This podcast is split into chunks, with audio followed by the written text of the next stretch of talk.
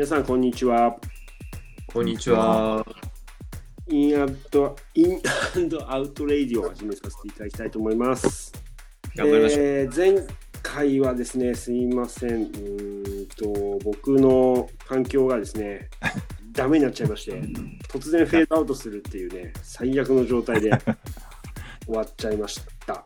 で、これあれですよね、あの、The Role of the UX Designer in an Agile Product Team っていう記事で、うんこれで何回目でしたっけ ?4 回目ですか？そうですね。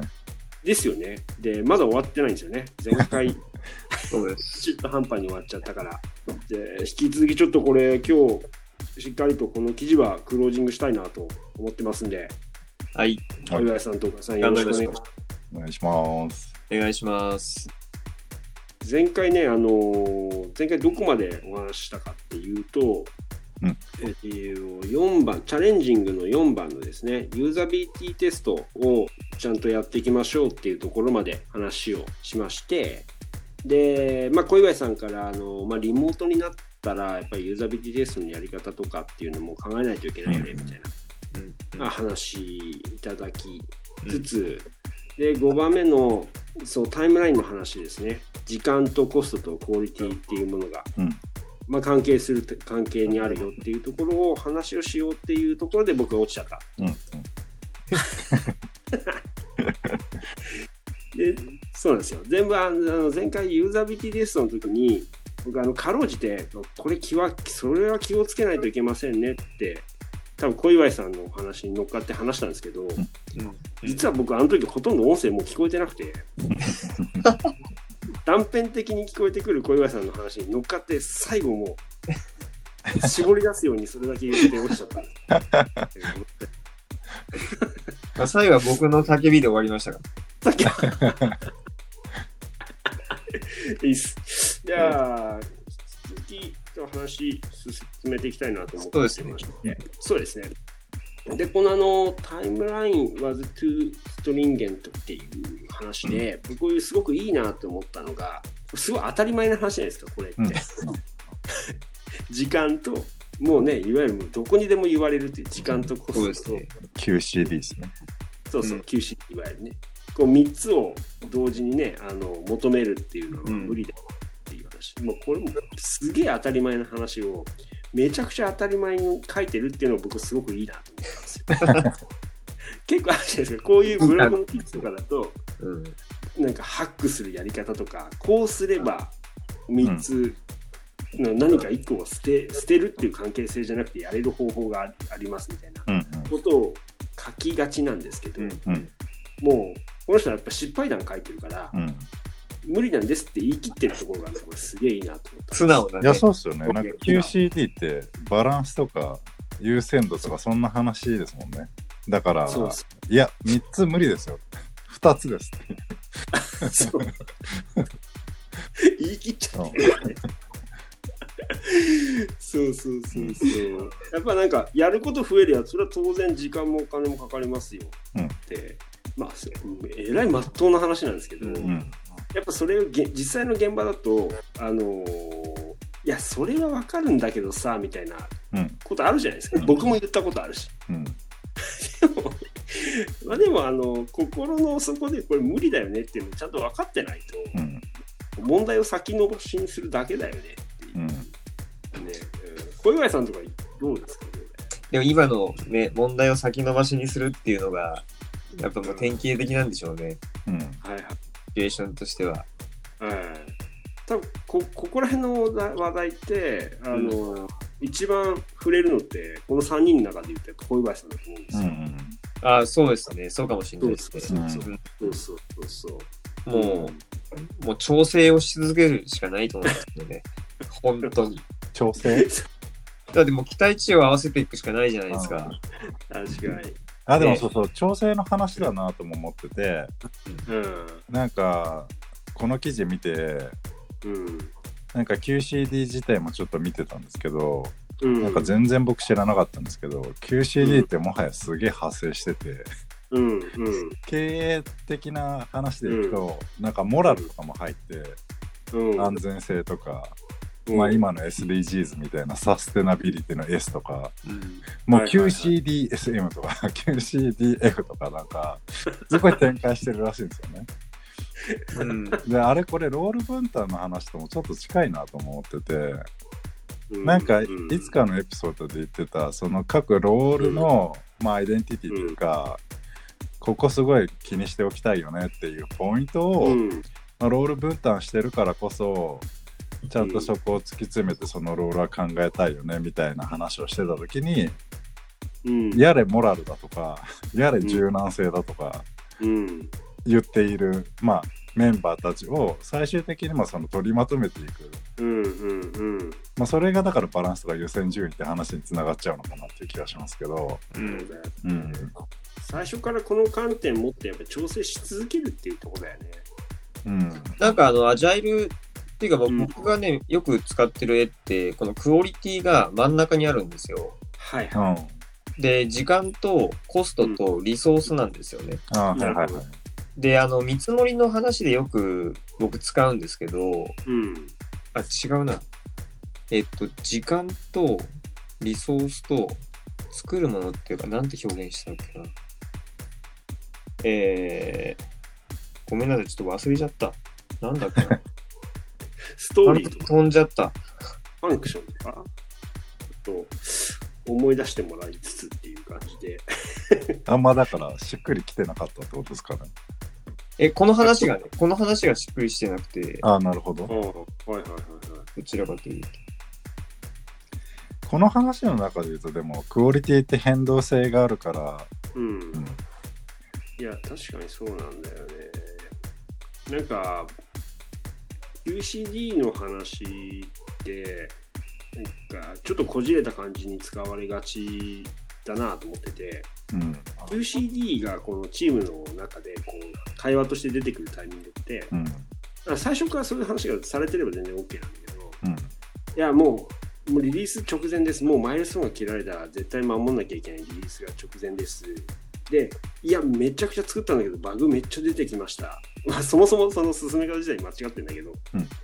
そうなった時に、いやいや、初めて QCD の話とかって出てくるパターンって結構あると思う。で、いやいや、このタイミングで QCD って言われてもさ、っていううん、ってあるじゃないですか。うん、これ結構リアルな体験で、うん、結構某公共系のシステムのもうマイルストーンがガチガチに決まった システム開発の、ままあ、請負ですよね、プロジェクトマネージャーです。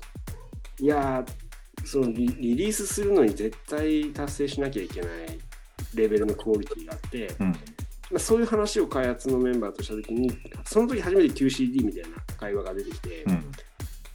QCD をそういう風に使っちゃダメだよって思ったんですよね。クオリティなんて絶対求めるけど、タイムとコストないよっていう。そう。で、それを、いや、それ今のタイミングからじゃもう交渉むずいし、もう無理だよねうんっていう経験があって、僕もなんか、ちょっとね、あのあごめんなさいね、これ完全に下に構えちゃってるね、俺ね。なんかその QCD っていうの最初からそういう計画とか考え方とかになんかこう盛り込みで交渉し続けるっていう観点で使うんだったら全然 OK なんですけど。これだから QCD ってちょっと前時代的っていうかあそうウォーターフォール的なんですよね。だってウォーターそうウォ,、まあ、ウォーターフォールでもちょっとおかしい話なんですけどクオリティが担保できる状態って、うん。その時間とじゃあ仮にお金も両方ともあるよってなったとしてもうん。不確かじゃないですかああ分かるなんか訂正2つ指標あってタイムとコスト。と、うん。うん。クオリティっていうなんか なんだろう非定量っていうかうん。なんか不確実な指標が三角形にいるっていうのってなんかちょっとアジャイルだと変わるのかなっていう気がしますよね。うん確かにね。さっき僕が言いかけたのって、機能ですね。あうん。だから時間とリソースを、あの、まあ見積もってるっていうことじゃないですか。うん要はうんあの、ウォーターフォールの場合、機能、要件定義だから、まあ機能が決まっていて、うんあの、リソースと時間を見積もってますっていうのに対して、あの、リソースと時間が決まっている状態で、その機能とか価値に対して見積もってるっていう感覚なんですよ。うん。うん。だからその見せ方の方が、あの今の我々の活動としては、まあ、分かりやすいよねっていう話であ。わかりやすで、い。品あの品質という観点だと、まあ、どちらも品質って、あの、担保してて当たり前の話なので、うんうん。あの絵的には真ん中に品質があって、ああ、なるほどね。うん、リソース時間をあ決められたリソースと時間の中でこういった機能価値を提供しますっうん。ていうようなはいはい。アプローチです、でもファンクションだとよより分かりますね。そのバランスとか優先っていう風に持っていくのが。わかりやすいわ。うん。うんだから時間とコストとクオリティってなっちゃうとちょっとなんか違和感があって、うん違和感あるね。うん、こ確かにの3つのバランスって結構大変だよなみたいうんああ、確かに確かに。いや、このテーマあれですね、あの、さらっと流そうかみたいなことを考えてました。流さなくてよ。いや、おっしゃる通りだわ。うんなさっき僕がスムーズにこのコメントができれば最高だったんですけど、ちょっとなんかいろんな言葉がで頭の中で出てきちゃってああ、なるほどね。うん了解じゃあちょっと次の、そうですね行きましょうか。うんここは、あれですよね、あのチームの作り方とかそういう話ですよね。あの新規の、まあ、機能開発というか、新規事業をやっていくっていうのと、既存事業っていうふうに置き換えてもいいし、新規の機能と既存の機能っていうふうに置き換えてもいいし、これ小林さんはどうでした？こあこの6番のれ ?6 番。ですよね、うん。うん。あの状況というかフェーズによってこれは違うかなと思っていて、うん。まあ、例えばそのプロダクト開発の初期フェーズの時は、まあ、スモールスタートで、まあ、チームが複数の機能を持ってこう進めていくっていう形が成り立たないといけないかなと思っているので、うん。まあ、これを、まあ、複数あの持つっていうのはそこまで違和感ないかなと思うんですよね。まあ、ボリュームの問題ですよね、多分。うん。うんただ、プロダクトがやっぱり大きくなってきて、まあ、うんすごい成長してきたタイミングって、当然機能も増えてるし、うん。あの、一つ一つのタスクのボリュームが、まあ、ものすごい大きいと思うので、うん。まあ、どうしてもこう、チームを分けざるを得ないかなっていうふうにうん。うん。思いますと。うん。なので、この方の、この記事がどのあたりのフェーズにいるのかなっていうので、ちょっとうんコメントとか考え方が変わるかなっていうふうに読んでて思いましたけど確かに確かに。うんでこの方が言ってるのって、一人でボール持ちすぎて、バーンアウトしちゃいましたって話ですもんね。そうそうそうそう。うんそうそうそう。それは分からなくもないですけど。まあね。なんかそういう意味だと僕が入ったそのプロダクトチームってどっちかっていうと新しい機能の構築をメインにやってたチームなんですけど、うん。製品としてのお客がつき始めたスケールする成長曲線でいうあのキャズムの後のうん。タイミングであのーあ逆だな やばいえ？何の話？さっきの僕みたいになってんじゃないですか。逆だなっつって。逆でしたね えっとね自既分で自分存の機能の改善とかだねああ、はいはいはい。っていうことで、まあ、小さなその機能追加とかももちろんあってうん。キャズムを超えるっていうタイミングで新しい機能の開発とかに入り始めたんですよ。はいはいはい。で、まあ、そういう中でやってる時に結局既存の機能の回収もそうだし新しい機能のところも含めて、うん。なんかやっぱり製品が少しちぐはぐになっていく感覚がどうしても出てくるんですよね。うん。なぜなら対象が明確に一範囲なので。うんうんうん。確かにね。うん一個のサービスで新規と既存とっていうのは別々のチームでやり始めたら。なんかまあ要はそう同じ例えばコンポーネントなのにうん。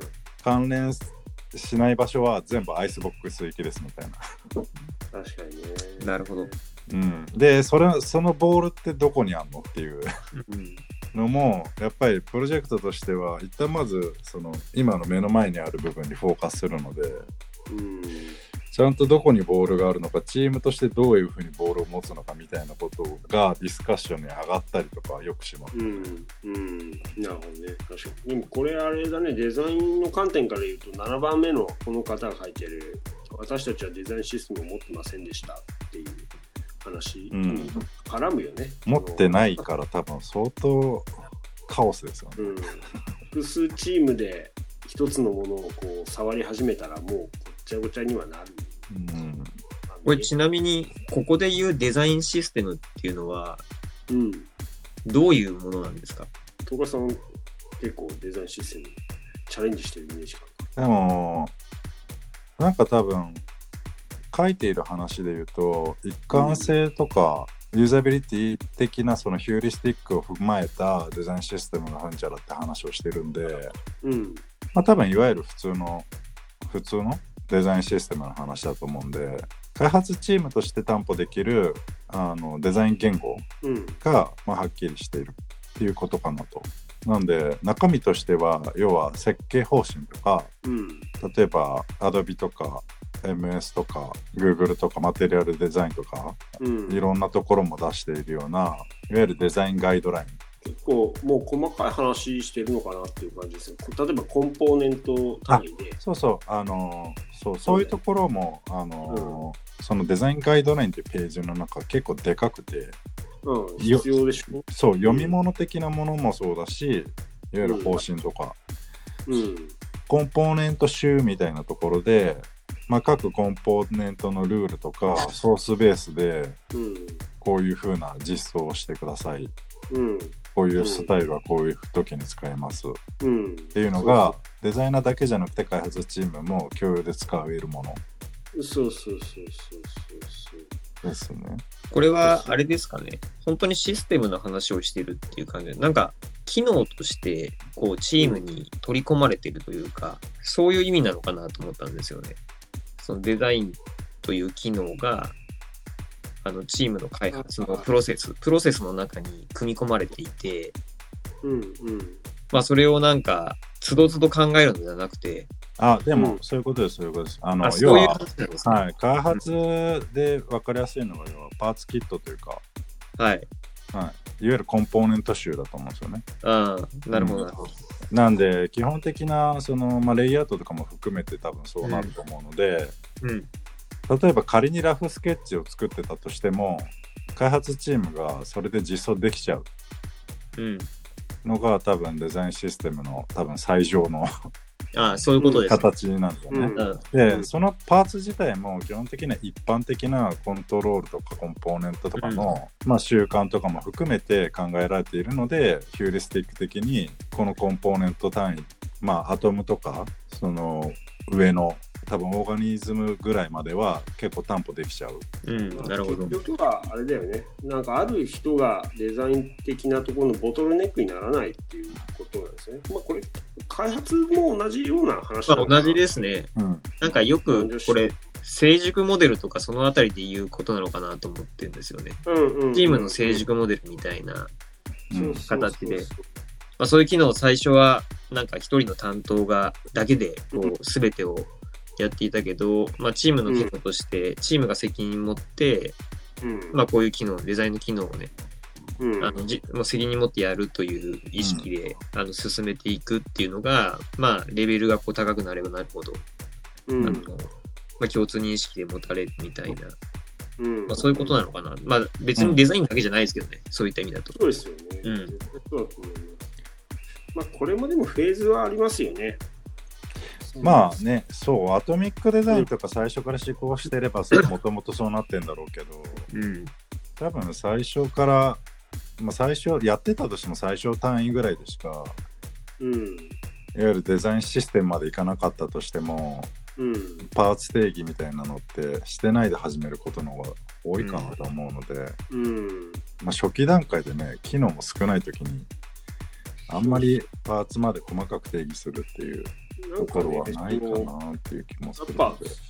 最初のフェーズってやっぱり作っては試して作っては試してっていう感じだからっていう印象がすごく強いから僕僕の経験としても、うん。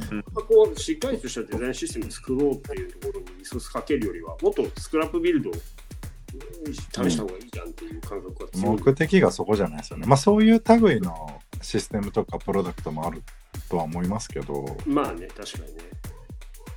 うんうん。いやーなんか最後の最後までこのブログの記事は熱い議論になっちゃいましたね。なんか、ね、ねインアンドアウトレイディオのそう一言で言うと、内輪が盛り上がるラジオじゃないですか。僕らだけが盛り上がるラジオ。そうですね。ちょっとこの記事はそのテイスト感強すぎましたね。うん。なんでしょうね、これ。なんかあれなのかな。結構僕らが直面してるテーマに近いものが、うんここに語られてるから、こんな熱くなっちゃったのかな。いやどう、そうだと思いますよ。あの、業務に近いんですよね、多分。そうなのかな？うん。うん、まあね、せっかく4回もやったからさ、ちょっとラップアップしとこうと思ってさ、今、ですけど。そうです。いや、でもこれ楽しかったですね、この記いや、事は。楽しかったですよね、うん本当に。僕はとても新鮮でしたけどね。まあ、特に UX の話だったんで。あうん。まあ、もともとが、あの、最近 UX の話あんましてないよねって話で、うん。これを取り上げさせてもらったんで、そうですよね。ええ確かなんか欲の部分もあるんじゃないですかね。に そうやっぱり DX 文脈だとね、もうここにどっぷり浸かるまでの距離が長いじゃないですか。あーそれはあるかも。確かに確かに。結構なんか細かい話もできたなっていう感じがするようなんですよ。うんまあ面白かったかな。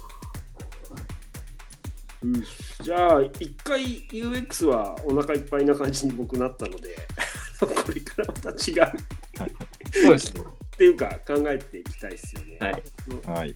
今ねあのゲストの方来てもらってちょっとお話ししようかみたいなことも企画中でいいいいんですかね？いいんですか、はいなので、まあ、そういった回も作れるといいですねそうですね。それ楽しみですね。ね本当に本当に楽しみではいそんなところで一旦切りましょうかはい。はいではどうも皆さんありがとうございました、はい、ありがとうございました。ありがとうございました。